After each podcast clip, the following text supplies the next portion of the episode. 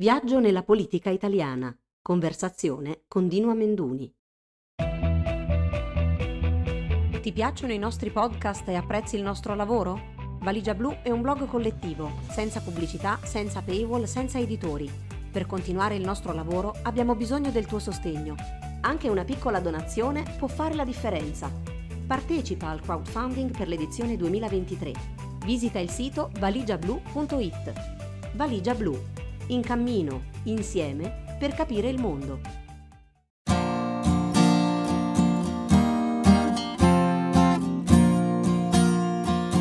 La presunta superiorità morale della sinistra non esiste più da molto tempo. Nel momento in cui il principale partito politico della sinistra racchiude la sua esistenza dentro le istituzioni, viene a mancare un anticorpo fondamentale, rappresentato dalla partecipazione dei suoi iscritti, dei suoi elettori e dal controllo che esercitavano rispetto alla selezione della classe dirigente. Se faccio politica e ho una concezione etica del mio agire politico e pubblico, non è solo perché temo di incorrere in un reato o di ricevere un avviso di garanzia, ma perché temo terribilmente il giudizio che si potrebbe dare di me se si venisse a scoprire che i miei comportamenti non hanno corrisposto all'identità che volevo far apparire di me.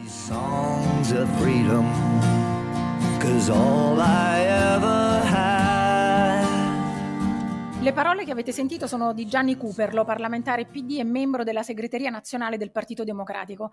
Stiamo parlando dello scandalo scoppiato a Bruxelles che ha travolto la sinistra italiana, il Qatar Gate, termine giornalistico per indicare lo scandalo che coinvolge lo Stato del Qatar. È emerso il 9 dicembre e riguarda la presunta corruzione di alcuni eurodeputati, anche italiani, da parte proprio dell'Emirato Qatariota. Le indagini non sono ancora chiuse, ma i fatti già resi noti lo rendono potenzialmente uno degli scandali più grandi della storia dell'Unione dell'Unione Europea. Non si è fatto in tempo ad uscire dalla vicenda Sumaoro che ha travolto i partiti, prima di tutto Verdi e Sinistra Italiana, che è arrivata questa ulteriore mazzata per la sinistra, il Partito Democratico e il suo elettorato. Seconda tappa del nostro viaggio nella politica italiana con Dino Amenduni, esperto di comunicazione politica. Ciao Odino, grazie per essere tornato. Ciao Arianna e ciao a chi ci ascolta. Allora, partiamo dal congresso, dalla, proprio dal Partito Democratico, no? come questa vicenda, il Partito Democratico si sta apprestando al congresso, le candidature più o meno sono chiare, proprio oggi Cooper lo ha eh, annunciato la sua mh, candidatura alla segreteria eh, perché dice a rischio l'esistenza stessa del partito, che sfida si prospetta anche eh, sotto diciamo, la scure di questo scandalo eh, del Qatar Gate.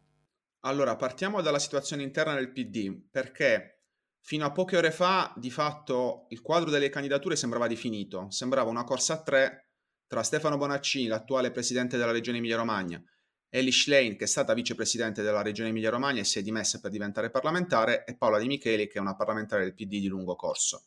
Ricordiamo Dino che eh, voglio ricordare nel, a proposito appunto di queste candidature che la profezia di Renzi, cioè lui dice che stravincerà Bonaccini e che se dovesse vincere Schlein il Partito Democratico imploderebbe. Sì, poi bisognerebbe chiedersi come mai Matteo Renzi faccia tutti questi commenti su un partito da cui è uscito qualche anno fa, ma questo è un altro discorso, così come non si capisce bene per quale motivo il PD tenga grande considerazione delle parole di una persona che è uscita da quel partito.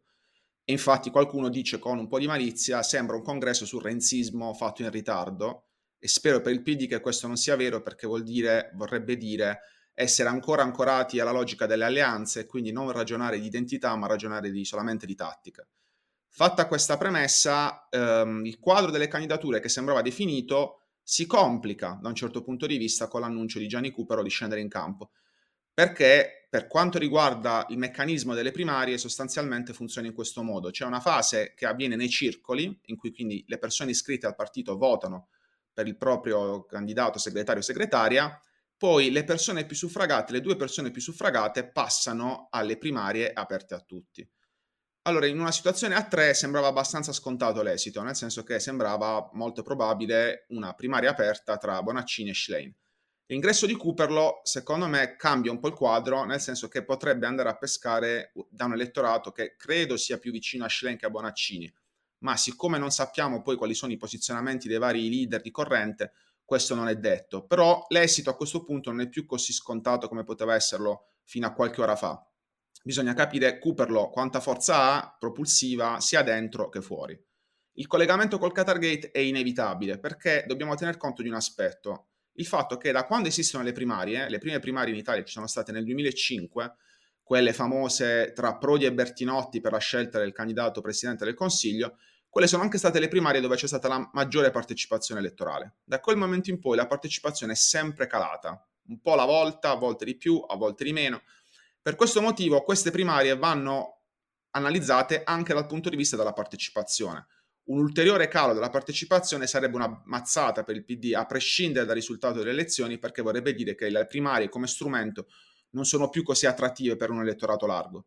Il fatto che arrivi un'inchiesta su europarlamentari italiani, quasi tutti della famiglia dei socialisti democratici, potrebbe rappresentare un grave freno al processo di partecipazione. Banalmente gli elettori si potrebbero chiedere che andiamo a votare a fare, per chi stiamo votando, se poi la classe dirigente è questa, e quindi l'impatto più significativo sulle primarie potrebbe essere proprio questo, una disaffezione che poi potrebbe andare a condizionare in ogni caso il risultato, a prescindere da chi vincerà, e quindi dare un ulteriore zavorro a un partito che è già in difficoltà nei sondaggi, lo era prima, lo è ancora di più adesso dopo appunto l'emersione del Qatar Gate, però grande, il grande interrogativo è quanto reggerà la partecipazione, perché una partecipazione bassa per una primaria aperta di un partito in difficoltà potrebbe essere depressiva invece che eh, dare linfa nuova come ovviamente spera chi ha organizzato le primarie. Secondo te uh, quale sarebbe il candidato, la candidata che riuscirebbe a portare diciamo così, più entusiasmo eh, sia in termini di partecipazione che dopo l'elezione, su cui il PD no, può eh, come contare per eh, rimettersi in piedi. Tracciamo un, un profilo, al di là dei nomi, dico. Sì, facciamo prima un piccolo scenario. Partiamo dal presupposto che il PD sarà l'opposizione per un tempo, credo, lungo, perché in questo momento il governo di centrodestra è molto solido dal punto di vista del consenso. Quindi dobbiamo ragionare su questa prospettiva, una prospettiva in cui il PD non deve essere competitivo per forza subito a livello nazionale, ma che deve costruire un percorso di lungo periodo. Ci sono due alternative in questo momento molto chiare in campo. L'alternativa di Bonaccini, che sostanzialmente dice che gli amministratori locali sono stati messi ai margini eh, del PD nazionale e quindi con la loro linfa, con la loro energia, con il loro consenso il PD può recuperare e c'è come Elish Lane chi dice che sostanzialmente il PD deve uh, orientarsi come baricentro a sinistra, diventare un partito neolaburista e cercare di fare più o meno quello che sta facendo il PSOE in Spagna, cioè una politica comunque di sinistra portata dal governo che sta dando risultati anche in termini economici. Sono due soluzioni che comunque sono entrambe accettabili, entrambe legittime e secondo me il fatto che queste due candidature siano eterogenee tutto sommato è un bene per il PD, nel senso che probabilmente si riesce a pescare da eh, elettorati tra di loro eterogenei. Questo fino al giorno prima delle primarie. Poi c'è quello che ha detto Renzi, di cui dobbiamo tener conto, cioè il fatto che più o meno esplicitamente, lo ha detto anche Giorgio Gori, il sindaco di Bergamo, invece in modo esplicito, se vince Schlein io esco dal partito. Questo è chiaramente la negazione dello spirito delle primarie. Non si possono fare le primarie in cui se vinci rimani e se perdi te ne vai. Ma questo comunque è il termometro di un sentimento in cui, ok, Bonaccini e Schlein teoricamente sono due proposte entrambe legittime per gestire un partito d'opposizione di sinistra molto grande come il PD, ma se in realtà queste due proposte sono percepite come molto eterogenee, alla fine qualsiasi sarà il risultato rischieranno comunque di andare a fare la scissione e questo sarà un disastro ovviamente perché poi la gente ancora di meno si chiederà perché andare a votare alle primarie, perché andare a votare questi partiti se poi il giorno dopo fanno il contrario di quello che abbiamo detto. Però non esiste in questo momento un profilo ideale in assoluto rispetto al percorso che dobbiamo fare che il PD deve fare, ma ovviamente eh, dobbiamo tenere in considerazione il fatto che è un percorso di lungo periodo. Eh, dal punto di vista di Schlein sembra una proposta più politica, più di visione, più di mh, prospettiva, ideale mi viene da dire. Nel caso di Bonaccini sembrerebbe più invece una proposta di tipo organizzativo, è come se Bonaccini dicesse le energie noi ce le abbiamo, le dobbiamo solo organizzare meglio. Quindi bisogna capire poi in realtà quanto gli elettori stessi del PD vogliono cambiare questo PD, cioè quanto vogliono un cambiamento radicale rispetto alla linea attuale e quanto vogliono, tra virgolette, solo un rinnovo dalla classe dirigente. Chi vincerà tra queste due spinte poi verosimilmente vincerà le primarie.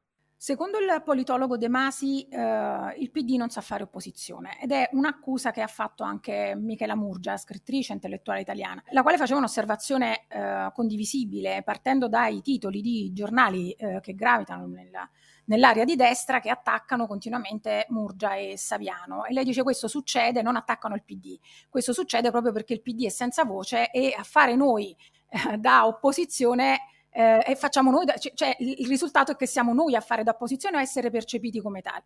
Ehm, eh, tu però mi facevi notare eh, che in realtà ehm, abbiamo una opposizione anche efficace in Parlamento e magari invece però a livello di comunicazione fallimentare.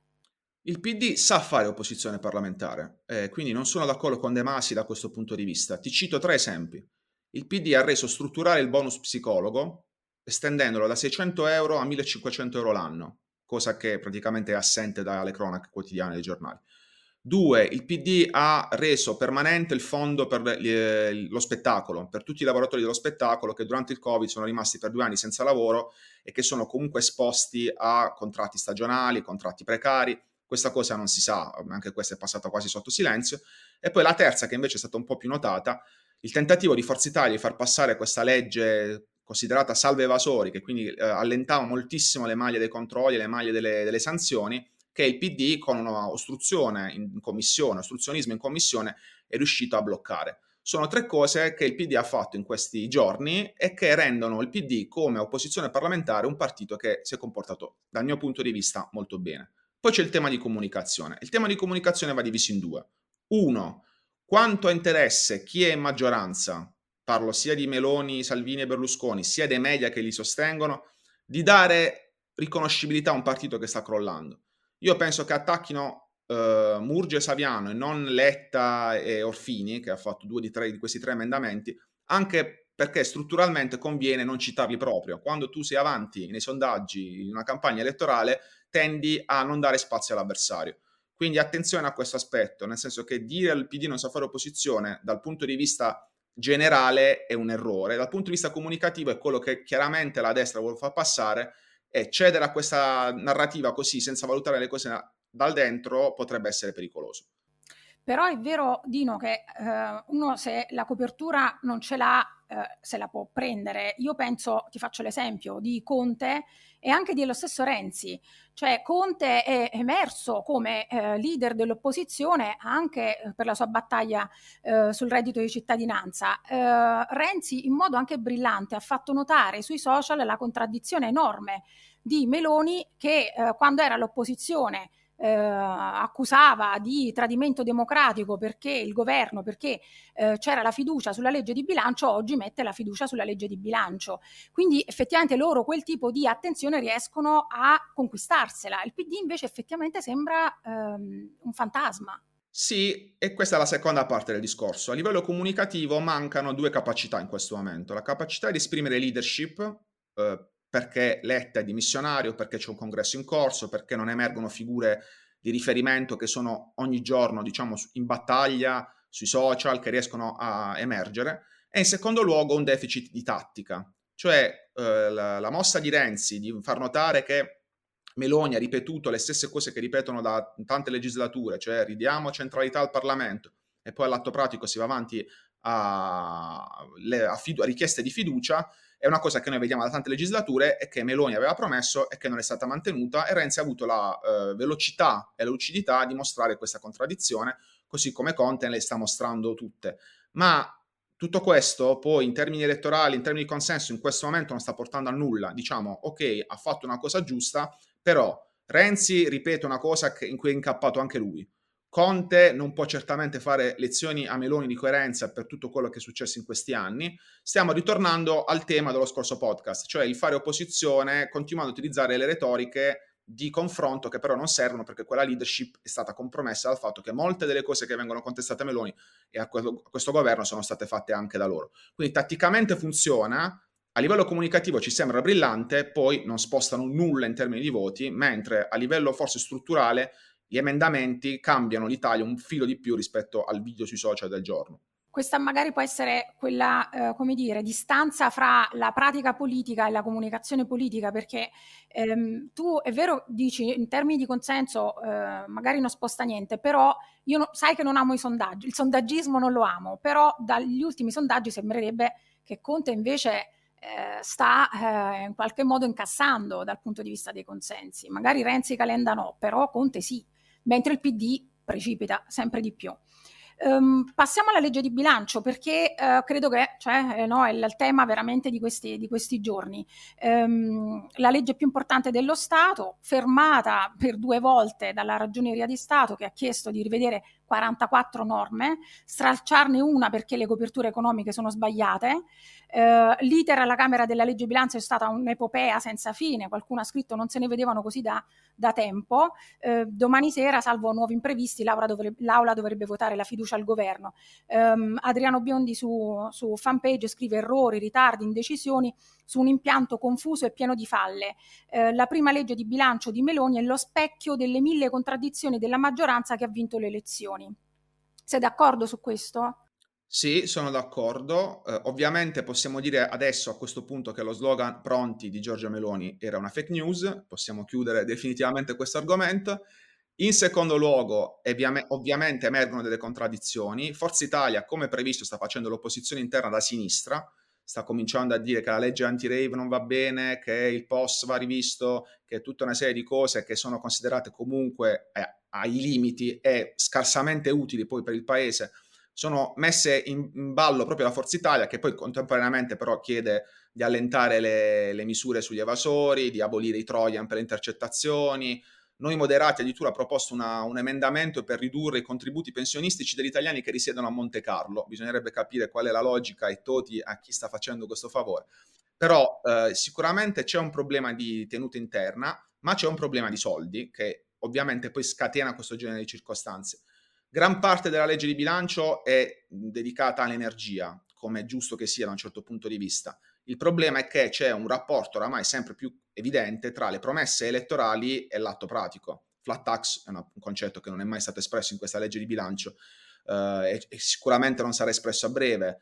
Alla fine bisogna eh, fare cassa con i soldi del reddito di cittadinanza per fare delle cose che poi sono anche controverse dal punto di vista politico. Quindi stanno emergendo queste due questioni. La prima è la scarsa eterogeneità del centrodestra, la seconda è che non ci sono i soldi e che quindi il, pro- il programma elettorale del centrodestra era inattuabile, così come lo slogan pronti era una fake news. Senti, ehm, parlavamo a proposito della legge bilancio e di eh, le scelte che sono state fatte. È chiaro che il contesto è difficile, tu hai ragione a sottolinearlo, però è difficile anche per altri paesi. Eppure vediamo che in Spagna eh, poi il governo Sanchez è riuscito a fare una legge di bilancio con un forte investimento sul sociale, no? eh, pensioni, eh, sussidi, eh, eh, educazione, sanità. Quindi effettivamente poi volendo si può fare, cioè ci sono direzioni diverse e loro hanno scelto questa direzione. Diciamo che sostanzialmente anche questa, questa legge di bilancio del governo Meloni manca totalmente di visione, non c'è proprio, sembra che sono andati un po' così a caso, no? Sì, e sembra un compito di ragioneria, cioè abbiamo 100, vediamo come distribuirli, non c'è un orientamento al futuro. Tu citi giustamente la Spagna come esempio di cosa si può fare se tu hai un'impostazione politica diversa la Spagna, per esempio, ha elevato il salario minimo che già esiste da 600 euro al mese a 1100 euro al mese, l'ha quasi raddoppiato. Da noi invece il salario minimo viene considerato una Meloni, uno specchietto per le allodole. Quindi certamente c'è una questione di volontà politica, certamente c'è una questione di visione. Per correttezza dobbiamo dire che la dipendenza energetica dalla Spagna, dalla Russia è molto più bassa rispetto a quella nostra e quindi hanno più margine di manovra. Ma chiaramente la Spagna ha dimostrato di avere una visione, che può essere condivisibile o meno, ma c'è una visione politica di lungo periodo, qui siamo fermi alla ragioneria e all'Europa che controlla se le addizioni e le sottrazioni sono corrette e alla ragioneria dello Stato che mette le correzioni. C'è assolutamente una mancanza di visione e c'è il tentativo di oscurare o comunque di rendere meno evidente la mancanza di visione con queste iniziative spot. La battaglia sul POS, la battaglia sul tetto al contante, la battaglia sui rave. Però è chiaro che alla fine è un governo che, detto tra noi, vuole mantenere lo status quo da un certo punto di vista e quindi dovendo mantenere lo status quo e dovendo fare i conti con i soldi che ha, non riesce ad avere visione perché non vuole avere visione fondamentalmente. Il 12 e 13 febbraio ci sarà un'importante tornata di elezioni regionali, Lazio, Lombardia, Friuli, Venezia Giulia, Molise. È il primo appuntamento elettorale dopo il 25 settembre, cosa c'è da aspettarsi? un cappotto del centrodestra. Abbiamo appena parlato del centrodestra che non riesce a far nulla, però siccome in politica comunque è una specie di oligopolio, cioè si sceglie tra una serie di alternative, in questo momento il centrodestra ha buonissime possibilità di vincere in tutte e quattro le regioni. Eh, una, ancora una volta perché il centrosinistra non si sta facendo trovare pronto. C'è una particolarità che dobbiamo ovviamente sottolineare in questa circostanza, cioè il fatto che nelle due regioni più importanti d'Italia, Lombardia e Lazio, che vanno a votare contemporaneamente il 12 e il 13 di febbraio, il centrosinistra va con due alleanze diverse. Eh, in Lombardia Maiorino godrà dall'appoggio del Movimento 5 Stelle, nel Lazio D'Amato non godrà dall'appoggio del Movimento 5 Stelle che non solo non lo appoggia, ma lo sta anche criticando apertamente e Conte sta valutando di proporre un'alternativa, una candidatura forte quindi che sostanzialmente in una legge elettorale a turno secco è un'autostrada che si apre al centrodestra. C'è da dire che il centrodestra ha fatto una scelta di candidatura un po' strana, con la candidatura di Rocca, l'ex, l'ex presidente nazionale della Croce Rossa, che ha un passato un po' particolare, è stato un ex terrorista di destra e ha avuto una condanna per spaccio, quindi potrebbe non essere proprio un candidato brillantissimo, però è chiaro che con una elezione a turno secco o vai unito su un candidato che ti dà un minimo di aria oppure rischi di fare uh, una, figuraccia. Peraltro, se in Lombardia sei unito e nel Lazio sei diviso, il centro-destra gioco facile a dire noi siamo uniti ovunque, loro sono divisi perché evidentemente non si mettono d'accordo su nulla. Friuli Venezia Giulia e Monise hanno due situazioni un po' diverse, nel senso che in Friuli Venezia Giulia Federica, il presidente in carica, ha un consenso personale grandissimo e addirittura stava pensando di puntare con forza sulla sua candidatura della sua lista civica, quindi cercando di oscurare l'appartenenza alla Lega, di cui è uno storico dirigente, questo per farvi capire anche la difficoltà della Lega in questo momento, e nel Molise è verosimile che la situazione rimanga più o meno quella che è, comunque il centro-est è molto forte, anche le ultime elezioni politiche ha ottenuto un grande risultato, quindi se non ci sono capitomboli, forse la Lombardia è l'unica elezione, è un'elezione dove c'è pot- qualche possibilità ma chiaramente bisogna anche capire Letizia Moratti quanto è forte e quanti voti toglie a chi, se li toglie più al PD o più al centrodestra. In tutte le altre tre mi sembrano già chiuse, ma ancora una volta dobbiamo vedere Rocca se regge. Friuli Venezia Giulia e Molise mi sembrano davvero poco, poco in lizza. Ovviamente, essendo un'elezione regionale con quattro regioni, verrà creato un tentativo di analisi nazionale del voto, da cui Bisogna ovviamente stare molto lontani perché il Lazio è un contesto, la Lombardia è un altro, il Finalezza Giulio è un altro, il Molise è un altro. È chiaro che 4-0 è una cosa, 3-1, 2-2 è un'altra, però ricordiamoci sempre che ogni elezione ha la sua storia e non dobbiamo farci prendere dalla fretta di dover analizzare tutto in chiave nazionale. Gianrico Carofiglio, ex magistrato, noto scrittore, ex senatore PD, in questi giorni parlando dell'ascesa politica di Giorgia Meloni ha detto, cito, Meloni è una donna certamente capace, una donna certamente con delle convinzioni politiche, una storia indubbiamente esemplare, a differenza di molti dei suoi compagni di strada. L'ascesa di Meloni è un esempio, poteva e doveva essere una storia di sinistra, però viene da destra. È una che finora, anche perché ben consigliata da qualcuno che conosce la grammatica della comunicazione politica, non ha commesso errori vistosi. È fisiologico che questo concorso di fattori la faccia crescere nei sondaggi.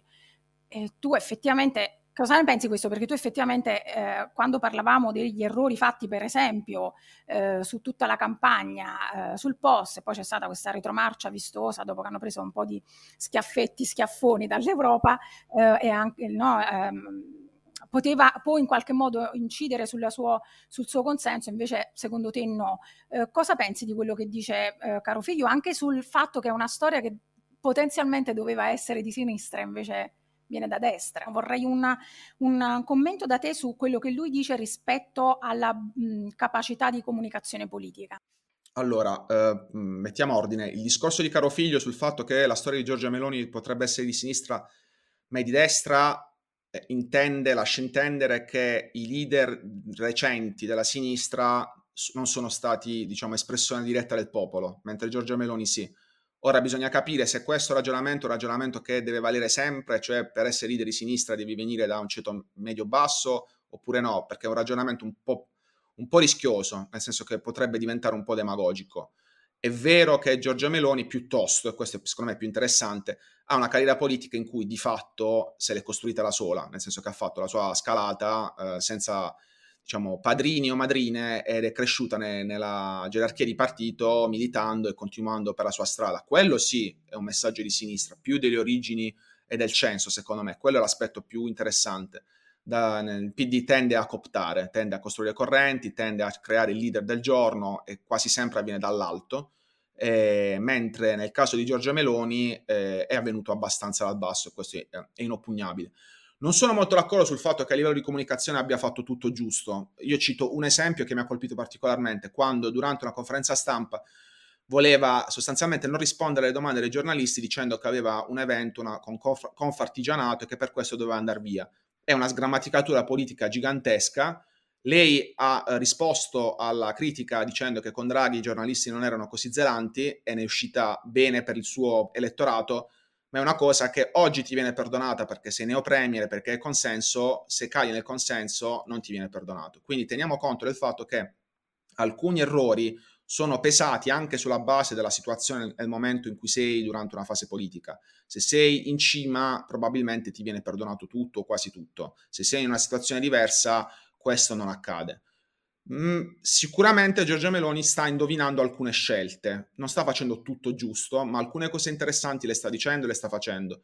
Da Vespa ha detto una cosa che non è originale, ma in questo momento appare credibile detta da lei, e cioè il fatto che lei sta governando non pensando a vincere le prossime elezioni, che è quello che i cittadini vogliono sentirsi dire da un presidente del Consiglio quando è in carica, cioè il fatto che non sta pensando, eh, amministrando, ragionando sul consenso e quindi chiaramente in questo momento è una frase che suona come miele agli occhi, agli occhi e alle orecchie degli elettori. Certo, detto tre mesi dopo le elezioni un conto, ne parliamo fra due o tre anni e vediamo se davvero governerà non pensando all'esito del voto. Oggi dice una cosa giusta nel momento più adatto per dirla. Eh, quindi chiaramente gode appunto di questa luna di miele, che è una cosa fisiologica all'inizio di qualsiasi esperienza di governo. Bisogna capire quanto dura, se dura, e ovviamente molto dipende dalla capacità delle opposizioni di organizzarsi, perché fino a quando si va in ordine sparso è chiaro che una coalizione nominalmente unita, poi divisa come stiamo vedendo sulla legge di bilancio, ha gioco facile. Volevo, mm, siamo in chiusura, volevo mm, affrontare con te la questione del reddito di cittadinanza, perché ehm, mm, diciamo così, io ci vedo una furia ideologica eh, contro il reddito di cittadinanza che va al di là del reddito di cittadinanza stesso. Cerco di spiegarmi, cioè ehm, questo tipo di campagna, così anche violenta, aggressiva, pensiamo alle parole di Durigon, sottosegretario del eh, Ministero del Lavoro e delle Politiche Sociali, che appunto ha detto in maniera anche molto offensiva, sprezzante, eh, sui laureati schizzinosi che dovrebbero fare i camerieri e la questione poi anche, anche qui con, emergono anche contraddizioni all'interno della loro stessa ideologia, perché eliminano l'offerta congrua, però poi si dicono il governo del merito, quindi non, non, non, si capisce bene la linea. Però, ripeto, secondo me va al di là del reddito di cittadinanza stesso. E, e cioè, nel momento in cui c'è questa campagna così aggressiva, così violenta contro una misura che sostanzialmente è per le persone che sono in uno stato eh, di disagio forte, un, uno stato di, di, di povertà, ehm, e che vogliono lavorare ma non riescono a immettersi nel mondo del lavoro ehm, e ad essere competitivi nel mercato del lavoro, ehm, l'intento, secondo me, una campagna del genere nasconde l'intento di scardinare un principio fondamentale delle, delle società democratiche, delle società, in genere delle comunità, diciamo, ehm, che è il principio di solidarietà, per cui chi ha di più mette a disposizione di chi ha di meno. Che ne pensi?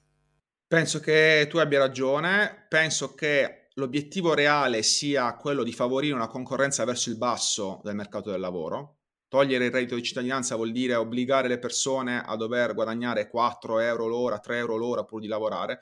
Se aggiungi il concetto che ha introdotto Durigon della, appunto, dell'offerta non congrua, del fatto che anche i laureati fanno i camerieri, che vuol dire sostanzialmente che chiunque si deve accontentare deve anche stare zitto, eh, presuppone il fatto che appunto la, l'obiettivo vero è favorire una corsa verso il basso nel mercato del lavoro, cioè aiutare il mercato del lavoro a essere ancora più diseguale, ancora più vittima del lavoro nero di quanto non lo sia oggi.